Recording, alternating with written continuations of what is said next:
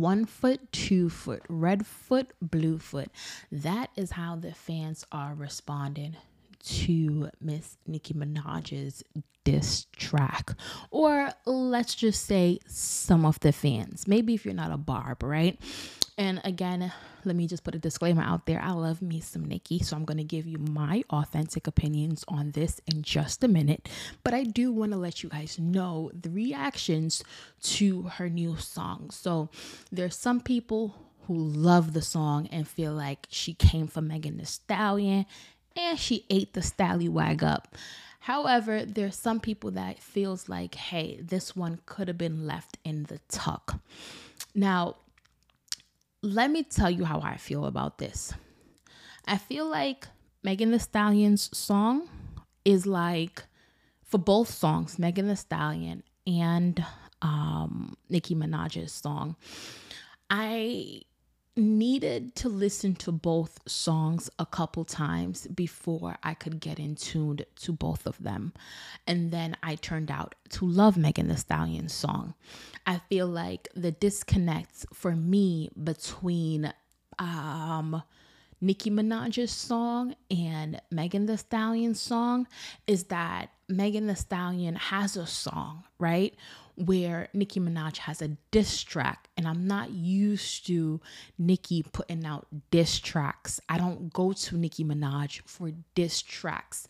I go to Nicki Minaj for fun, vibrant music, for fun, um, confident, look baddie music, like something that gives me confidence when I listen to it. Like, uh, you know, I go to her for that. I don't go to Nicki Minaj for diss tracks, even no frauds, even though it had disses in it, was an actual song, right? And it was a song that you can even play till today, whether you like Remy Ma or not, right? It's a song that you can, No Frauds is a song that you can play today, um, whether you, you whether it's directed towards Remy Ma or not. Like it's a song about having no frauds around you and stuff like that. And I think that's what I go to Nicki Minaj for, for the diversity in the way in which she rap and can put a spin on a song and make the song timeless, even if she is coming for someone's jugular, right? I feel like the song that she created against Megan Thee Stallion was a total diss track that isn't a timeless song because I don't want to sit here singing um, Bigfoot my whole the whole time. I don't want to be sitting here talking about someone else's mom who has passed away. That's not something that I personally can get jive with or get jiggy with, right? So it's not my personal favorite. So it's not like, oh, I hate Nicki Minaj and I think the song sucks. It's that's not it. I just don't go to Nicki Minaj for diss tracks. I go to Nicki Minaj for timeless songs. I go to Nicki Minaj for fun songs, songs that last forever. But do I understand why Nicki Minaj created the song?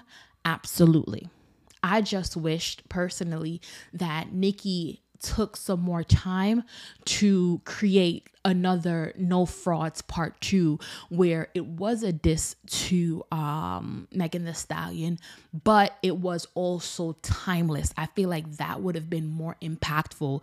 Like imagine now like however many years later, we're still playing No Frauds, right? And it was still a diss to Remy Ma, and we're not dissing Remy Ma, we're just playing it, right? Imagine if she would have created a song that was a timeless song that has some disses towards Megan Thee Stallion, and 10, 20 years from now, we're still playing it. I feel like this Bigfoot song um, and all that, I feel like it's going to skyrocket now because her fans love it but it's not going to be one of those timeless songs that does go down in history. Like Nicki Minaj's songs do. Like Nicki Minaj's songs you it hit once. Red Red Ruby Da Sleeze I'm still listening to Red Ruby Da Sleeze. I'm still listening to mo- listening listening to Moment 4 Life. I'm still listening to Itty Bitty Piggy. Those are the songs that I go to Nicki Minaj for where she eats the girls up and it's timeless. Bigfoot um, talking about someone's dead mom, I don't think that that was it. But again, a lot of fans do also love it. So, what do we do? What do we do? I mean, hey, Nicki Minaj has already spoken, so ain't nothing we can do.